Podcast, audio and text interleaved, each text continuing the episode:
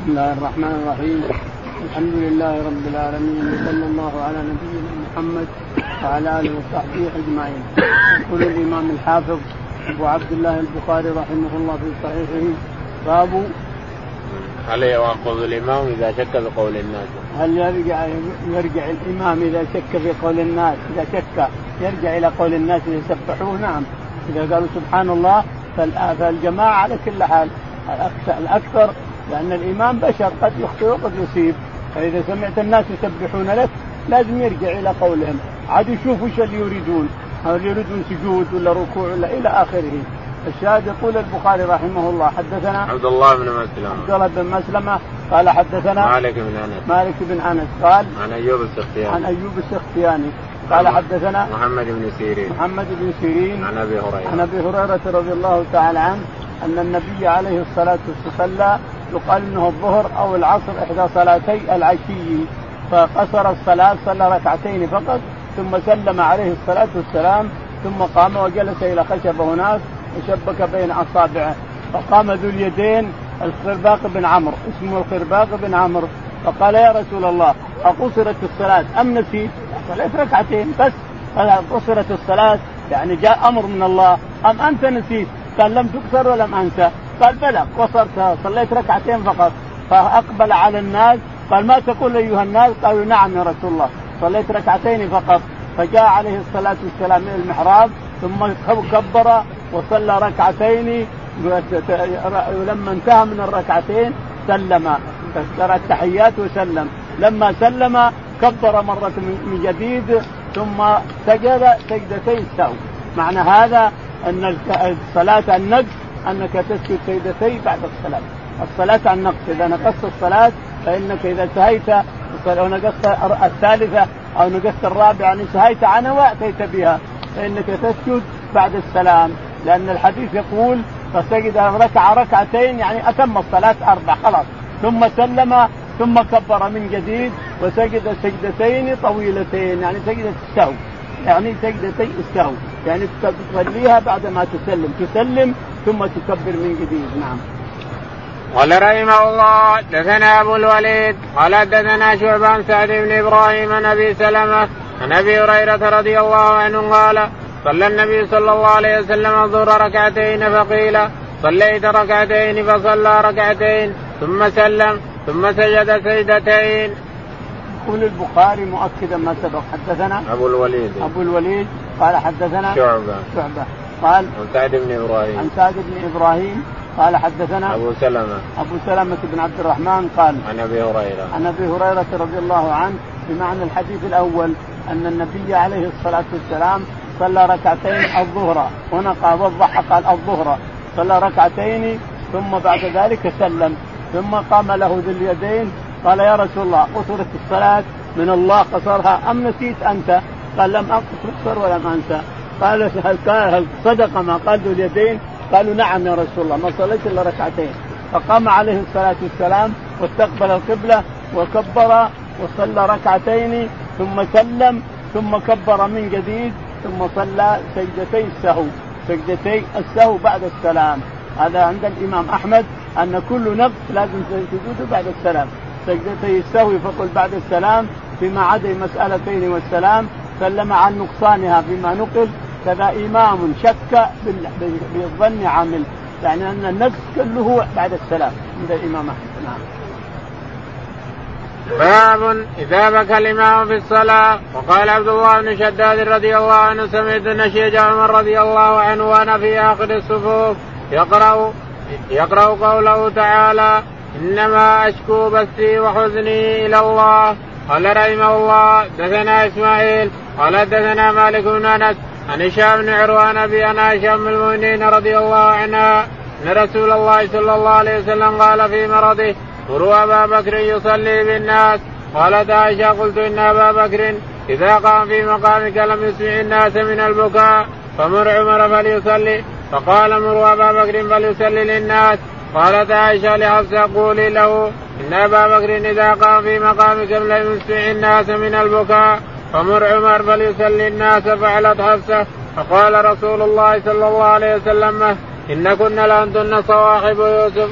مروا أبا بكر فليصلي للناس. قال ترسل عائشه ما كنت ليصيب منك خيرا. يقول البخاري رحمه الله باب باب إذا بكى الإمام في الصلاة. باب إذا بكى الإمام في الصلاة. يعني من المفروض أن الإمام يبكي يبكي الناس من وراءه هذا المفروض.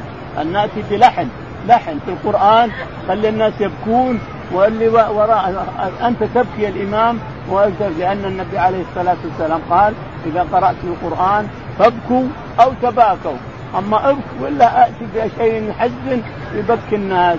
فالشاهد أن الإمام مفروض له أو من السنة له أن يبكي هو يأتي بأسلوب ولحن من القرآن يبكيه هو ثم يبكي الناس من وراءه، لا شك أنه إذا بكى ورأى الناس أنه يبكي وأن الآيات اللي يتلوها تبكي يبكون الناس. لا شك في هذا، لكن اليوم ما في أحد يبكي لأن الأسلوب والتلاوة بعيدة عن البكاء. يقول رحمه الله حدثنا وقال عبد الله بن شداد شداد سمعت وقال عبد الله بن شداد سمعت نشيق عمر رضي الله عنه وهو يصلي بالناس وهو يتلو قوله إنما أشكو بثي وحزني إلى الله. لا شك أن قصة يوسف عليه السلام وقصة يعقوب مع أولاده وحزنه على أولاده أنها تبكي لا شك في هذا. إنما أشكو بثي وحزني إلى الله. عمر يبكي يبكي ويصلي بالناس. يقول سمعت نشيد عمر وهو يصلي بالناس ويتلو قوله تعالى إنما أشكو بثي وحزني إلى الله. نعم. قال حدثنا إسماعيل بن أبي يقول البخاري حدثنا إسماعيل قال حدثنا مالك بن أنس. مالك بن أنس قال حدثنا هشام بن عروة. هشام بن عروة. عن أبيه عن عائشة. عن أبيه عروة عن عائشة رضي الله تعالى عنها أن النبي عليه الصلاة والسلام ما وجع قال للناس مروا أبا بكر فليصلي بالناس. فقالت عائشة يا رسول الله إن أبا بكر رجل إذا تلا القرآن يبكي إذا تلا القرآن يبكي ويبكي من حوله. فمر عمر بن الخطاب لأنه أجلد شوية. فقال مروا ابا بكر فليصلي بالناس الثانية مرة ثانية. فقالت يا رسول الله مر عمر بن الخطاب فإن ابا بكر لا يستطيع أن يملك نفسه من البكاء إذا تلا القرآن. فقال مروا ابا بكر فليصلي بالناس. تقول حفصة. فقالت لعائشة قولي له قولي له يصلي خلي عمر يصلي أبو بكر أسير رقيق وإذا تلا القرآن بكى قولي له يا حفصة. حفصة تخاف من عائشة وتنفذ ما تريد عائشة لكن أحيانا تقع في مشكلة. تقول فقلت له يا رسول الله مر مر عمر بن الخطاب يصلي بالناس فإن أبا بكر قال ما فإن كنا صواحبات يوسف يقول لعائشه والله ما كنت لاصيب منك خيرا ما كنت لاصيب منك خيرا زجرها ما ان كنا صاحبات يوسف فمر أبو بكر فليصلي بالناس. نعم. باب تسوية الصفوف عند الإقامة وبعدها قال رحمه الله دثنا أبو الوليد هشام بن عبد الملك قال حدثنا شعبة قال أخبرني عمرو بن مرة قال سمعت سالم بن أبي الجعد قال سمعت النعمان بن بشير رضي الله عنهما يقول قال النبي صلى الله عليه وسلم لتسون صفوفكم أو ليخالفن الله بين وجوهكم. يقول البخاري رحمه الله باب تسوية الصفوف عند الإقامة وبعدها. تسوية الصفوف عند الإقامة وبعدها. يعني إذا قام المؤذن قد قامت الصلاة واصطفت الصفوف سوى الإمام استووا أيها الناس استووا. لكن في الحرم قد لا يستطيع الناس يسوون صفوفهم لأن فرض فرض من قرب من الكعبة إصابة عينها. لازم جسدك الإنسان يصيب عين الكعبة. ولو خرج لو سمتي لو أصبع عن الكعبة بطلت صلاتك كانسان فتسويه الصف في الكعبة هنا قد يتأثر شوية قد يتأثر. إنما الصف هنا صف اللائحة هذه الصف هذا قد يكون معتمد ما عليه. لكن إذا جاء الركن هناك لازم ينحرف. ينحرف يصير كتف هذا خارج عن كتف هذا وكتف هذا خارج عن هذا فالحرم ما تستطيع الإنسان تسوي الصفوف كما تريد. إنما اللائحة هذه اللي قدامها 10 انفار جائز انهم يستطيعون يسوون صفوفهم بالانكب والايدي لكن لغيرهم ما يمكن. كل ما وصل الركن لازم ينحرف. لو وصل الركن الثاني لازم ينحرف. فلازم التفاف على الكعبة لأن فرض من قرب من الكعبة إصابة عين الكعبة. فرض من قرب منها إصابة عين ولا ما تصح صلاته تبطل صلاته لو يخرج إصبع لو تنفي من اسم من جسدك عن الكعبة بطلت الصلاة. فمعنى هذا أنه خطر الإنسان في الحرم. ما يدري يسوي صفوف والا يلغيها ويخلي صلاة تصير لأن تصوية الصفوف قد ينحرف الإنسان يمنع أو يسرى لازم من إصابة العين. لابد جسدك يصيب عين الكعبة ولا تبطل صلاة. فانظر ماذا تصنع. انظر ماذا تصنع. تخرج كتفك الثاني كتفه والثالث كتفه حتى تلتفون. أم أن الصف عشر أنفار؟ يستطيعون أن يسووا الصف هذا ثم إلى انحرف انحرف انحرف إلى آخره. فالشاهد أن تسوية الصفوف في الحرم والصف الأول في الحرم فيه خلاف كبير وفيه مشقة كبيرة على الناس. لأننا لا نستطيع أن نسوي الصف ولا نستطيع أن نقرب من من الجدار لأن الجدار هو الصف الأول. نعم. قال حدثنا أبو الوليد هشام. حدثنا يقول البخاري رحمه الله حدثنا أبو الوليد هشام. قال حدثنا شعبة. شعبة. قال حدثنا عمرو بن مرة. عمرو بن مرة قال قال عن سالم بن أبي الجعد عن سالم بن أبي الجعد. قال حدثنا النعمان بن بشير. النعمان بن بشير رضي الله تعالى عنه أن النبي عليه الصلاة والسلام قال نعم. لتسوون صفوفكم أو ليخالفن الله بينكم. يقول النعمان أن النبي عليه الصلاة والسلام قال لتسوون صفوفكم أو لا يخالفن الله بين قلوبكم. لا شك أن الصف الأعوج ما ينظر الله إليه كما ورد في الأحاديث. لا ينظر الله إلى صف أعوج. يعني هذا طالع وهذا نازل وهذا داخل وهذا طالع وهذا كذا وهذا كذا. لازم من المنكب هذا يصيب المنكب الكتف يصيب الكتف والكعب تصيب الكعب. والعد القدم قد يكون قدمك أكبر من قدمي وأنا أصغر من قدمك لكن الكعب مع الكعب، الكعب تصير مع الكعب والكتف مع الكتف، هذا تسويه الصف والرص والتراص فيها إذا استطاع الناس، الشاهد أن تسوية الصفوف من تمام الصلاة وكمالها، لكن احرص الا تخرج من عين الكعبة، اذا كنت في الحرم احرص الا يخرج جسدك من الكعبة، نعم. قال رحمه الله دثنا أبو معمر قال حدثنا عبد الوارث عن عبد العزيز عن أنس رضي الله عنه أن النبي صلى الله عليه وسلم قال أقيموا الصفوف فإني أراكم خلف ظهري. يقول البخاري رحمه الله باب تابع للباب. تابع للباب. حدثنا أبو معمر. أبو معمر عبد الله بن عامر. قال حدثنا عبد الوارث. عبد الوارث بن زياد. قال حدثنا عبد العزيز بن صهيب عبد العزيز بن صهيب عن أنس بن مالك. بن مالك رضي الله تعالى عنه أن النبي عليه الصلاة والسلام قال تكسون صفوفكم. أقيموا صفوف أقيموا الصفوف فإني أراكم خلفا يقول عليه الصلاة والسلام أقيموا صفوفكم يعني تراصوا وتساووا فاني أراكم من وراء من وراء ظهري. هذه من خصوصياته عليه الصلاة والسلام أنه يرى المأمومين من ورائه كما يراهم من قدامه. الله أعطاه هذه الخصوصية يرى الناس من ورائه كما يراهم من قدامه. ولهذا تجد أنه يقول استوي فلان استوى فلان استوى فلان استوى فلان. وهو يراهم من وراء ظهره.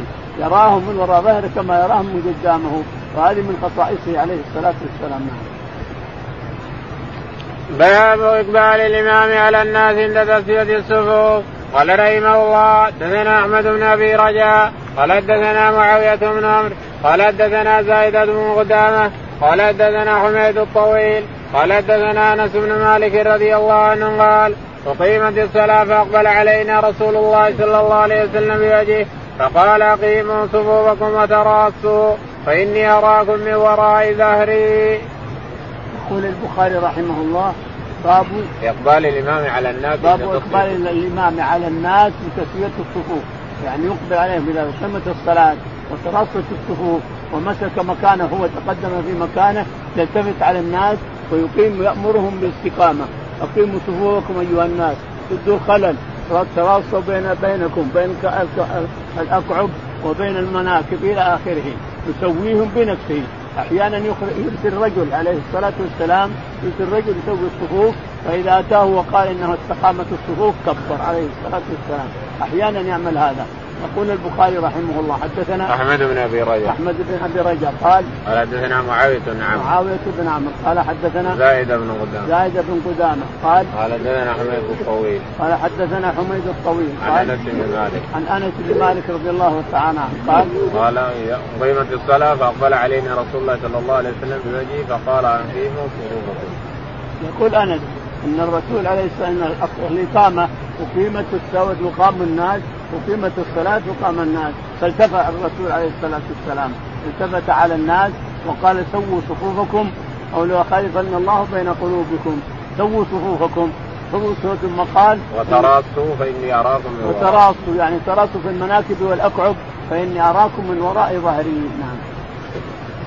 باب الصف الأول. قال رحمه الله دثنا أبو عاصم مالك سمين نبي صالح نبي هريرة رضي الله عنه قال قال النبي صلى الله عليه وسلم الشهداء الغريب والمطعون والمبطون والهدم.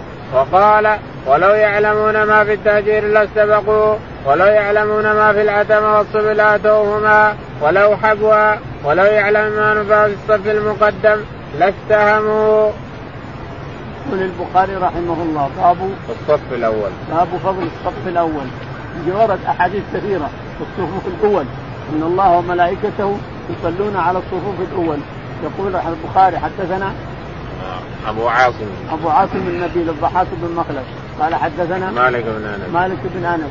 قال حدثنا سمي مولى أبي. سمي مولى عبد الرحمن بن سمي. نعم. عن أبي صالح السمان عن أبي صالح السمان عن أبي هريرة. عن أبي هريرة رضي الله تعالى عنه قال قال النبي صلى الله عليه وسلم الشهداء الغريق والمطعون يقول الرسول عليه الصلاة والسلام الشهداء خمسة يعني. الغريق والمطعون والمطفون والهدم. والهدم وقال ولو والمقتول في سبيل الله. ثم قال ولو يعلمون ما في التهجير لو يعلمون ما في التهجير يعني صلاة الظهر. لو يعلمون فيه والتبكير إليها صلاة الظهر لاستبقوا لاستبقوا إليها يعني تسابقوا إلى صلاة الظهر الهجير. ولو يعلمون ما في العتمة والصبح لاتوهما ولو يعلمون ما في العتمة العشاء والصبح لاتوهما ولو حبوة ولو يحبوا حبوة. ولو يعلمون ما في الصف المقدم لاستهموا ولو يعلمون ما في الصف الأول يعني المقدم الصف الأول لاتوه ولو حبوا أو لاستهموا عليه إلى آخره. فالشاهد كل هذه حث من النبي عليه الصلاة والسلام على الصفوف الأول وعلى تراص الصفوف وعلى الصلاة ما تكمل إلا بتراص الصفوف وتقدم الصفوف الأول فالأول. نعم. باب إقامة الصف من تمام الصلاة. قال رحمه الله دثنا عبد الله بن محمد قال دثنا عبد الرزاق قال أخبرنا معمر عن همام بن أبي هريرة رضي الله عنه عن النبي صلى الله عليه وسلم أنه قال إنما جعل الإمام ليتم به فلا تختلفوا عليه فإذا ركع فاركعوا واذا قال سمع الله لمن حمد فقولوا ربنا لك الحمد. وإذا سجد فاسجدوا وإذا صلى جالسا فصلوا جلوسا أجمعون وأقيموا الصف في الصلاة فإن إقامة الصف من حسن الصلاة. يقول البخاري رحمه الله باب باب إقامة الصف من تمام الصلاة إقامة الصف من تمام الصلاة يعني من كمال الصلاة من كمال الصلاة وكمال أركانها وواجباتها وسننها ومن كمالها وحسنها أن أن تسوى الصفوف يقول رحمه الله حدثنا عبد الله بن محمد. عبد الله بن محمد. قال حدثنا عبد الرزاق. عبد الرزاق. قال قال أخبرنا معمر. قال أخبرنا معمر. قال حدثنا حمام بن منبه. حمام بن منبه. عن أبي هريره أبي هريرة. رضي الله تعالى عنه أن النبي عليه الصلاة والسلام قال نعم. إنما جعل الإمام ليتم به إنما جعل الإمام ليتم به. لا شك في هذا. الإمام قدمناه أمامنا ليأتم به الجماعة. الجماعة لابد من إمام. فلا بد من أن يأتم الناس به. يعني ما تركع قبله ولا ترفع قبله تبطل صلاتك المأموم. المأموم إذا رفع قبل الإمام أو سجد قبله أو تأخر عنه أيضا بطلت الصلاة. إن تأخر كثير أو تقدم عن الإمام بطلت الصلاة. معنى هذا لازم تلاحظ إمامك الإنسان تلاحظ حركاته فإذا كبر فكبر وإذا ركع فاركع وإذا قال سمع الله لمن حمد تقول سمع الله وإذا سجد تنتظر حتى يصل إلى الأرض ثم تسجد. ما تثابت الإمام أمامه تركب أمامه أو تركع وتسجد أمامه ولا تتأخر عنه. لابد من متابعة. تنظر إمامك أو الصف اللي وراه أو الصف اللي وراه فتفعل ما يفعلون. يقول البخاري نعم. وإذا قال سمع الله لمن حمده فقولوا ربنا لك الحمد. يقول النبي عليه الصلاة والسلام وإذا قال إذا كبر فكبروا، يعني لا تكبر تكبيرة الإحرام قبل أن يكبر الإمام، إذا كبر الإمام تكبيرة الإحرام الله أكبر نكبر نحن بعده بقليل، ثم إذا ركع فاركعوا، وإذا قال سمع الله لمن حمده فقولوا ربنا ولك الحمد، اللهم ربنا لك الحمد أو تقول ربنا ولك الحمد. ان جئت باللهم فلا تجيب الواو وإن حذفتها فأتي بالواو ربنا ولك الحمد أو تقول اللهم ربنا اللهم ربنا لك الحمد واحد منهم نعم. قال واقيم الصف في الصلاة فإن إقامة الصف من حسن الصلاة. ثم قال عليه الصلاة والسلام وأقيموا الصف في الصلاة فإن إقامة الصف في الصلاة من كمال الصلاة ومن فضل وحسنها نعم. قال رحمه الله دثنا أبو الوليد قال دثنا شعبا قتادة عن أنس رضي الله عنه عن النبي صلى الله عليه وسلم قال سووا صفوفكم فان تصفية الصفوف من اقامه من إقامة الصلاة. يقول البخاري رحمه الله حدثنا أبو الوليد. أبو الوليد. قال حدثنا شعبة. شعبة. قال قال عن قتادة عن أنس قتادة عن أنس رضي الله عنه أن النبي عليه الصلاة والسلام قال سووا صفوفكم فإن تسويه الصفوف من إقامة سووا صفوفكم فإن تسويه الصف من تمام الصلاة. وقال من كمال الصلاة تسويه الصفوف لا شك أن التراص وعدم خروج واحد عن الثاني وكنا نتراص نحن بالصف. لا شك أنه من كمال الصلاة ومن حسن الصلاة ومن قبولها ومن سبب قبول قبول الله لها. نعم. باب اثم من لم يتم الصفوف. قال رحمه الله دثنا معاذ بن أسد قال أخبرنا الفضل بن موسى قال أخبرنا سيد بن عبيد الطائي عن بشير بن يسار الأنصاري عن أنس بن مالك رضي الله عنه أنه قدم المدينة فقيل له ما أنكرت منا منذ يوم عهدت رسول الله صلى الله عليه وسلم. قال ما أنكرت شيئا إلا أنكم لا تقيمون الصفوف.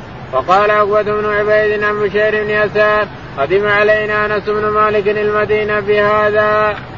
يقول البخاري رحمه الله حدثنا باب إثم من لم يتم الصفوف. باب إثم من لم يتم الصف يقول حدثنا معاذ بن أسد. معاذ بن أسد. قال حدثنا الفضل بن موسى. الفضل بن موسى. قال حدثنا سعيد بن عبيد. سعيد بن عبيد. قال عن بشير بن يسار. عن بشير بن يسار. قال عن أنس بن مالك. عن أنس بن مالك رضي الله عنه. قال أنه قدم المدينة فقيل له ما أنكرت منا منذ يوم عهد. أنس رضي الله عنه آخر عمره سكن البصرة لكن جاء إلى المدينة زائرا وحجاجا وصارت على طريقه. فقالوا له ما أنكرت منا يا أنس بن مالك؟ قال ما أنكرت شيئا إلا إنكم لا تقيمون الصفوف. يعني ما تكملون الصلاة. الصفوف ما تتمونها. وما دام الصفوف ما تقام فمعناه أن صلاتكم ما كملت. نعم. وقال عقبة بن عبيد عن بشير بمعنى الحديث. وقال عقبة بن عبيد عن بشير بن يسار بمعنى الحديث أن أنس قدم المدينة من البصرة قدم المدينة حاجا أو معتمرا أو زائر لمسجد الرسول. فسألوه ماذا تنكر من فعلنا لما جلس عندهم كم يوم قالوا ماذا تنكر عندنا ابا حمزه؟ قال ما انكر ما انكر عندكم إلا أنكم لا تقيمون الصفوف. صلاتكم ليست كاملة لأنكم ما تقيمون ولا تراصون ولا تقيمون الصفوف ما هذا ينكر الانظار وهذا ينظر هذا وهذا لا كل واحد على حاله. باب لذاك المنكب بالمنكب والقدم بالقدم بالصف وقال النعمان بن بشير رضي الله عنهما رأيت الرجل منا يلزق كعبه بكعب صاحبه. قال رحمه الله دثنا عمرو بن خالد. قال دثنا زهير عن حميد. عن أنس رضي الله عنه النبي صلى الله عليه وسلم قال أقيموا صفوفكم فإني أراكم من وراء ظهري وكان أحدنا يلزق منكبه بمنكب صاحبه وقدمه بقدمه. يقول البخاري رحمه الله باب الزاق المنكب بالمنكب الزاق المنكب بالمنكب المنكب هذا يرث المنكب الثاني والكعب يرث الكعب.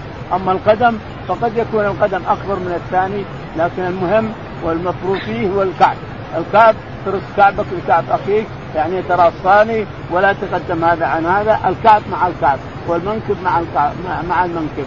يقول البخاري رحمه الله وقال النعمان بن بشير رأيت الرجل منا يلزق كعبه بكعب يقول النعمان بن بشير رأيت الرجل منا يلزق كعبه بكعب أخيه ومنكبه بمنكب اخيه منكب أخيه يعني على عهد الرسول عليه الصلاة والسلام. إذا صلى وراء الرسول الواحد يلزق منكبه بمنكب أخيه ويلزق كعبه بكعب أخيه. من حسن. من حسن التراص لأن الله مدحهم. قال ان صفوف كصفوف الملائكة عند ربها. موسى عليه السلام قال يا رب إني أجد أمة صفوف تصلي صفوفها كصفوف الملائكة عند ربها. فاجعله أمتي. قال تلك أمة أحمد يا موسى. نعم. قال حدثنا عمرو بن خالد. يقول البخاري حدثنا عمرو بن خالد. قال حدثنا زهير بن معاذ زهير بن معاذ قال حدثنا حميد الطويل. حميد الطويل. عن أنس بن مالك. عن أنس بن مالك رضي الله عنه أنه قدم المدينة على أهل المدينة فسألوه ماذا تنكر منا؟ قال ما أنكر إلا أنكم لا تسوون الصفوف. وقد قال عليه الصلاة والسلام سووا صفوفكم فإني أراكم من خلفي. نعم. وكان أحدنا يلزق منكبه بمنكب صاحبه وقال أنس كان أحدنا يلزق منكبه بمنكب صاحبه وكعبه بكعب صاحبه في الصلاة. علشان الرسول عليه الصلاة والسلام يقال إنه يؤتي الرجل يقيم الصفوف من هنا ومن هنا يقيمه فإذا قال إن الصفوف استوت كفر عليه الصلاة والسلام. باب إذا قام الرجل عن يسار الإمام وحوله الإمام خلفه إلى يمينه تمت صلاته قال رحمه الله دثنا قتيبة بن سعيد قال حدثنا داود بن بن دينار عن كريم مولى ابن عباس ابن عباس رضي الله عنهما قال صليت مع النبي صلى الله عليه وسلم ذات ليلة فقمت عن يساري فأخذ رسول الله صلى الله عليه وسلم برأسي من ورائي فجعلني عن يمينه فصلى ورقد فجاءه المؤذن فقام وسلى ولم يتولى.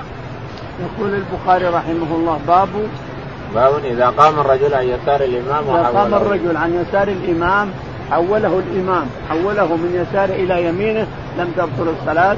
يعني ليست الحركات هذه حركات عبث حتى تبطل الصلاة. وليس هناك دليل على ثلاث حركات تبطل الصلاة. إنما هذه عبادة. والعبادة إذا كانت عبادة ونعمل نحن في العبادة ما تبطل الصلاة. حتى لو تحركت كثيرا ما تبطل.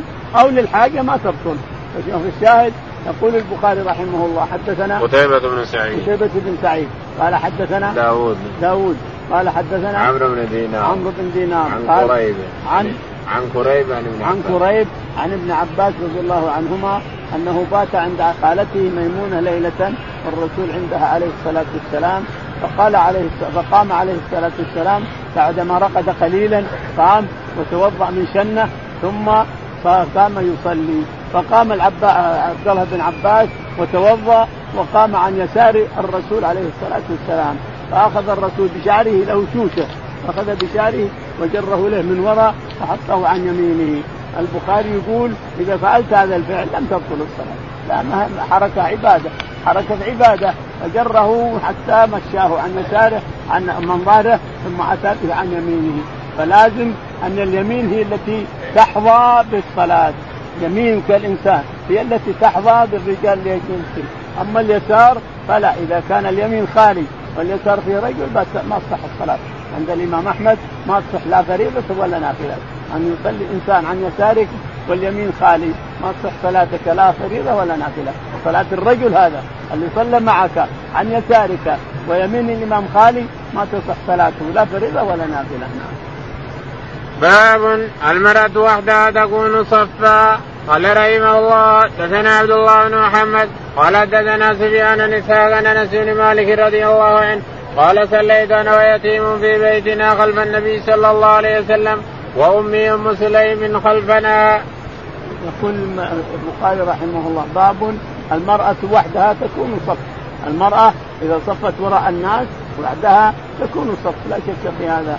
يقول البخاري رحمه الله حدثنا عبد الله بن محمد. عبد الله بن محمد قال قال حدثنا سفيان. حدثنا سفيان قال عن إسحاق عن أنس عن بن إسحاق مالك. عن أنس بن مالك رضي الله عنه قال صففت أنا واليتيم. اليتيم يقال إن اسمه ضمير ضمير بن ضمير أو بن أبي ضمير من أبناء من أبناء عمومة أنس رضي الله عنه. قال صففت أنا واليتيم خلف الرسول عليه الصلاة والسلام والعجوز خلفنا صف العجوز خلف الاثنين الرجال يلون الإمام والنساء من وراءه لكن صارت امرأة وحدها فهي صف يسمى صفا. نعم.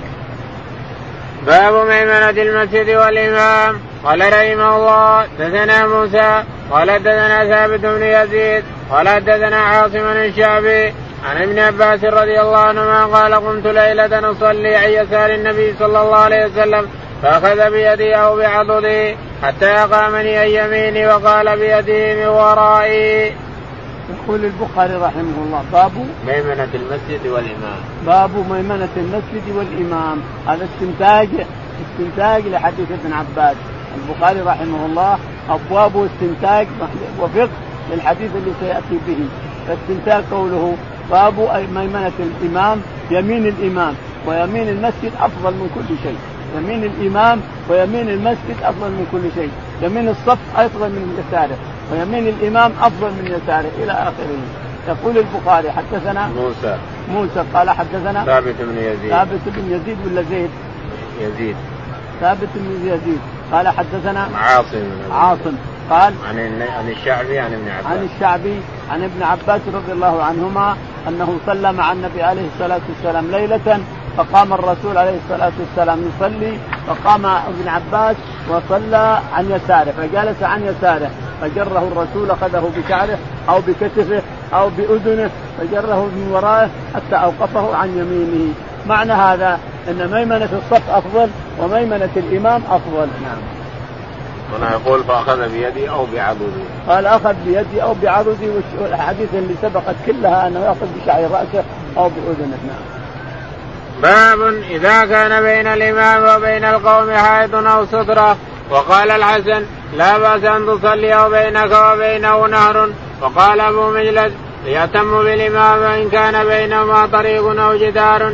إذا سمع تكبير الإمام قال رحمه الله دثنا محمد.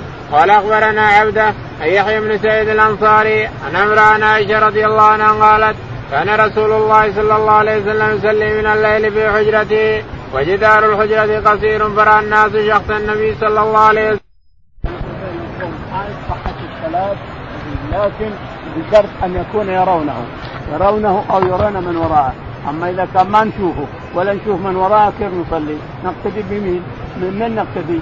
ركع يقول الله أكبر راكع ما ندري هو يكبر أو يركع أو يسجد ما ندري فالصلاة هذه عند الإمام أحمد باطلة لأنه ما دام ما ترى الإمام ولا من وراءه فلا تصح الاقتداء الاقتداء عند الإمام أحمد باطل لأنك لا تدري. الإمام كبر قال الله أكبر. التكبيرة وش هل هي سجود ولا ركوع ولا رفع؟ ما أنت داري وش إذا تبطل تشوش على نفسك وعلى الناس تبطل صلاتك. لابد من رؤية الإمام أو رؤية من وراءه. لابد من رؤية الإمام فلو كان جدار بينك وبين الإمام لا تراه ولا ترى من وراء ما صحت الصلاة حتى لو السماعة فوق رأسك. لأن السماعة قد تسكت. قد تسكت انت ما تدري وش يسوي. وش عمل الإمام وتبطل الصلاة حينئذ. فحرصا على الصلاة. لا يصير فيها تلاعب أو يصير فيها بطلان أو يصير فيها شيء نقول باطلة من الأصل. صلاتك باطلة من الأصل. لا تقتدي بالإمام إلا إذا كنت تراه أو ترى من وراءه من الصفوف. فلا مانع من ذلك. أما بينك وبينه نهر يجري. تجري فيه السفن فلا تصح الصلاه اطلاقا. أما بينك وبينه شارع تجري فيه السيارات أو الناس يمشون فيه فلا تصح الصلاة اطلاقا. إلا عند مالك رحمه الله يقول إنه يصح الصلاة ولو بينكم بحر وهذا الحسن بن الحسن البصري موافق لمالك. يقول إنه لو كان بينك شارع تمشي فيه الناس أو بحر تمشي فيه السفن تصح الصلاة. أي ابتداء وأنا أشوف السيارة تمشي من قدامي أو العالم يمشون من قدامي أو السفن تمر من قدامي وأنا بيني وبين الإمام بحر تمشي به السفن أو شارع تمشي به السيارات أو الرجل. أي ابتداء وقال أبو مجلس يهتم بالإمام وإن كان بينهما طريق وجدار إذا سمع يقول ابن مجلس ابن مجلس لاحق بن حميد. يقول يأتم بالإمام ولو كان بينه وبينه طريق أو بحر يمشي هذا اجتهاد وإلا فالصحيح أنه لا يمكن. لا يمكن أن تقتدي بالإمام وبينك وبينه بحر تجري فيه السفن أو شارع تجري فيه السيارات أو الرجل. لا يمكن أن تقتدي به نعم. قال حدثنا محمد بن سلمة قال حدثنا محمد. قال حدثنا عبدة بن سليمان. عبد عبدة بن سليمان. بن سليمان.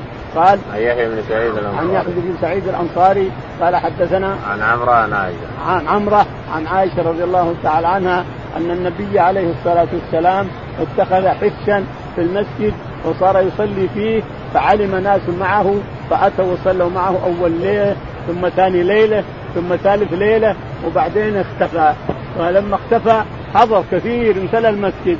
فلما اختفى صلى الصبح أخبرهم قال إني ما ما خفي عليكم مكا علي مكانكم ولكن خشيت أن يفرض يفرض رمضان أو يفرض التراويح أو تفرض أجر. والرسول عليه الصلاة والسلام يوحى إليه من يدري؟ فخشيت أن يفرض عليكم التراويح أو يفرض عليكم قيام الليل ولا تستطيعون. لو لو فرض ما استطعتم.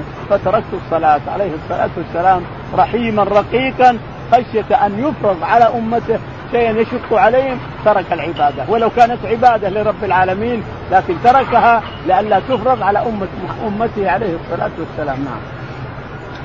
باب صلاة الليل. قال رحمه الله دثنا إبراهيم المنذر قال دثنا ابن أبي فدي قال دثنا ابن أبي ذئب عن المقبري عن أبي سلمة بن عبد الرحمن عن عائشة رضي الله عنها أن النبي صلى الله عليه وسلم كان له حسير يبسطه بالنهار ويحتجره بالليل فذهب اليه ناس فصلوا وراءه. يقول البخاري رحمه الله باب صلاة الليل. صلاة الليل. حدثنا إبراهيم ابن المنذر. ابن المنذر. قال حدثنا ابن أبي فديك ابن أبي فديك قال حدثنا ابن أبي ذئب ابن أبي ذئب قال عن المقبري. عن المقبري قال عن أبي سلمة بن عن أبي سلمة بن عبد الرحمن عن عائشة عن عائشة. رضي الله تعالى عنها كانت كان للنبي عليه الصلاة والسلام حصير، الحصير من الخوص ينتج من الخوص يسمى مسطح يسمى حصير يسمى كل الشاهد إن له عليه الصلاة والسلام حصير في المسجد. يجلس عليه في النهار وأحيانا يحتجز إذا أراد أن يصلي رفعه وجعله عمد ثلاثة عمد أو أربعة عمد يقف ثم يصلي خلفه. فصلى ليلة خلفه قدامه فجاءوا ناس فصلوا معه أول ليلة وثاني ليلة وثالث ليلة لما رأى كثروا وكثر العالم ترك الصلاة. ولما أصبح قال ما خفي علي مكانكم ولكني خشيت أن يفرض يفرض التراويح أو يفرض القيام أو يفرض قيام الليل عليكم ولن تستطيعوا. فترك عليه الصلاة والسلام العبادة خشية أن يشق على أمته. يفرض شيء سبحان الله يفرض شيء يعجزون عنه. فخشي فترك العبادة عبادة رب العالمين خوفا على أمته أن يفرض عليهم شيء يشق عليهم عليه الصلاة والسلام. نعم. قال رحمه الله حدثنا عبد الاعلى بن حماد قال حدثنا وهيب قال حدثنا موسى بن عقبة عن سالم بن أبي النضر عن بسر بن سعيد عن زيد بن ثابت رضي الله عنه أن رسول الله صلى الله عليه وسلم اتخذ حجرة قال حسبت أنه قال من حسير في رمضان فصلى فيها ليالي فصلى بصلاة ناس من أصحابه فلما علم بهم جعل يقعد فخرج إليهم فقال قد عرفت الذي رأيتكم من صنيعتكم. فصلوا أيها الناس في بيوتكم فإن أفضل الصلاة صلاة المرء في بيته إلا المكتوبة. قال عفان حدثنا وهيب قال حدثنا موسى سمعت أبا النور عن بسر بن عن بسر عن زيد عن النبي صلى الله عليه وسلم. يقول البخاري رحمه الله مؤكدا وكبر حدثنا عبد الأعلى بن عبد الأعلى قال حدثنا وهيب بن خالد. وهيب بن خالد قال؟ قال حدثنا موسى بن عقبه قال حدثنا موسى بن عقبه قال عن سالم. عن سالم مولى ابن مطيع. قال قال عن بسر بن سعيد. عن بسر بن سعيد. عن زيد بن ثابت. عن زيد بن ثابت أن النبي عليه الصلاة والسلام كان له حصير وكان في رمضان وكان يحجزه يحتجزه خليه له كأنه غرفة يعني يحتجز وراءه كأنه غرفة. وإذا جاء بالليل قام يصلي عليه الصلاة والسلام مرة أو مرتين أو ثلاث فعلم الناس وصاروا يتجمعون وراءه ويسمعون صوته ويصلون بصلاته فلما جاء ثالث الليلة اختفى ما قام. تركهم واختفى. ثم بعد ذلك قال لهم إني أرى مكانكم إني رأيت مكانكم وأشوف مكانكم ولكني خشيت أن يفرض عليكم عبادة أعملها أنا. ثم تجون تعملونه وراي من يدري؟ خشيت أن يفرض عليكم هذه العبادة ثم لا تستطيعونها. فترك العبادة كلها. رضي الله عليه الصلاة والسلام. ترك الصلاة لله لأجل لا يشق على أمته عليه الصلاة والسلام. رحيم رقيق عليه الصلاة والسلام. وقال صلوا أيها الناس في بيوتكم. ثم أمرهم أن يصلوا في بيوتهم. قال صلوا أيها الناس في بيوتكم فإن صلاة المرء في بيته أفضل من كل شيء إلا المكتوبة، المكتوبة لا، المكتوبة صلاها في المسجد، وأما النوافل فأفضل شيء تصلي في بيتك، أفضل حتى من تحت الكعبة، وأفضل حتى من تحت عند قبر الرسول، وأفضل من كل شيء، صل في بيتك الإنسان أفضل، الرسول كان يخرج عليه الصلاة والسلام، يصلي الفريضة ثم يخرج إلى بيته ويصلي النافلة، فالإنسان حتى لو تحت الكعبة أفضل بيتك أفضل من تحت الكعبة. إلا إلا الفريضة. الفريضة لابد من المسجد لابد من الصلاة جماعة مع الإمام. نعم. وقال عفان قال حدثنا وهيب. وقال عفان بن مسلم حدثنا وهيب قال حدثنا موسى بن عقبة. موسى بن عقبة قال عن أبي النضر عن بسر عن أبي النضر عن بسر عن, عن زيد عن النبي عن زيد عن النبي عليه الصلاة والسلام أنه قال صلوا في بيوتكم فإن صلاة المرء في بيته أفضل من صلاته في المسجد إلا المكتوبة. صلاتك في بيتك الإنسان. أفضل من صلاتك في المسجد إلا المكتوبة. فالفريضة لابد من المسجد باب إيجاب التكبير وابتداء الصلاة. قال رحمه الله دثنا أبو اليمان قال أخبرنا شعيب بن الزهري قال أخبرني أنس بن مالك الأنصاري رضي الله عنه أنه أن رسول الله صلى الله عليه وسلم ركب فرسا فجحش شكو الأيمن قال أنس رضي الله عنه فصلى لنا يومئذ صلاة من الصلاة وقاعد فصلينا وراءه قعودا. ثم قال لما سلم إنما جعل الإمام ليتم به فإذا صلى قائما فصلوا قياما. وإذا ركع فاركعوا وإذا رفع فارفعوا وإذا سجد فاسجدوا. وإذا قال سمع الله لمن حمد فقولوا ربنا ولك الحمد. يقول البخاري رحمه الله باب إيجاب التكبير وافتتاح الصلاة. إيجاب التكبير وافتتاح الصلاة، هذا افتتح الصلاة وهو جالس وافتتحها وهو قائم، والتكبير لابد منه، تكبيرة الإحرام لابد منها، يقول حدثنا أبو اليمان. أبو اليمان. قال حدثنا شعيب بن أبي حمزه شعيب بن أبي حمزه قال عن الزهري. عن الزهري. قال حدثنا أنس بن مالك. أنس بن مالك رضي الله تعالى عنه أن النبي عليه الصلاة والسلام ركب فرسا فكأنه طاح من الفرس وانشق انجرح خده من هنا عليه الصلاة والسلام فلما كتفه كانه ما استطاع أن يصلي بالناس قائما فصلى بالناس جالسا. فأقام الصلاة بلال وصلى الرسول كبر الصلاة تكبيرة وهو جالس وصلى بالناس وهو جالس. فلما سلم قال أيها الناس إنما جعل الإمام يؤتم به. فإذا ركع فإذا كبر فكبروا وإذا ركع فاركعوا. وإذا قال سمع الله لمن حمده فقولوا ربنا ولك الحمد.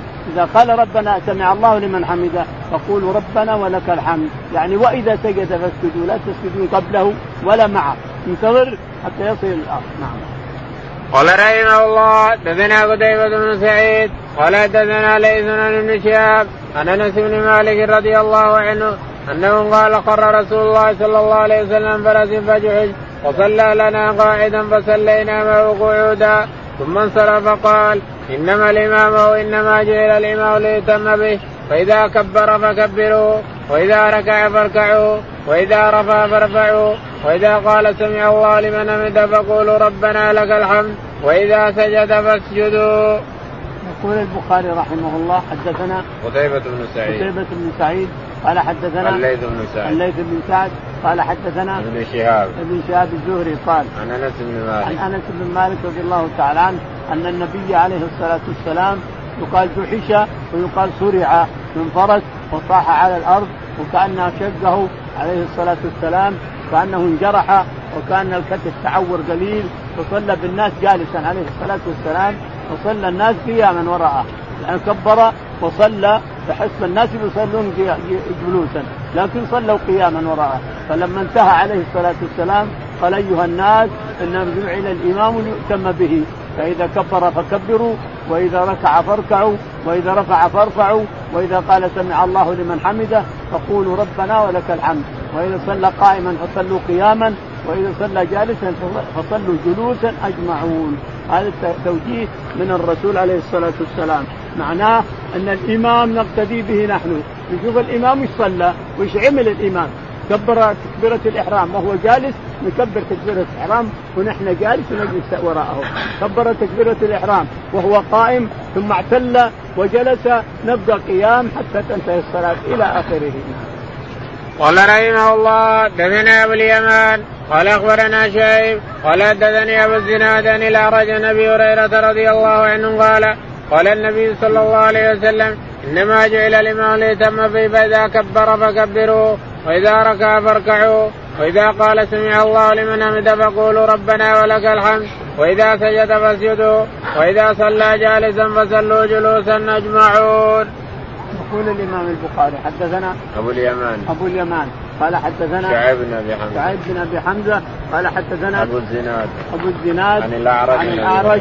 عن أبي هريرة رضي الله تعالى عنه أن النبي عليه الصلاة والسلام قال نعم. إنما جعل الإمام ليتم به إنما جعل الإمام ليتم به. فإذا كبر فكبروا. وإذا ركع فاركعوا.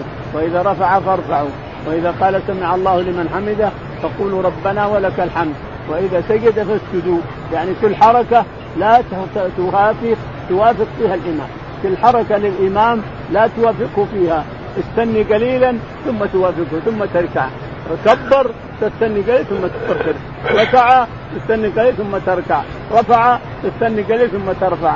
قال سمع الله لمن حمده يقول ربنا ولك الحمد. سجد انتظر قليلا ثم اسجد معها. إذا وصل الأرض واطمأن في الأرض تسجد الإنسان.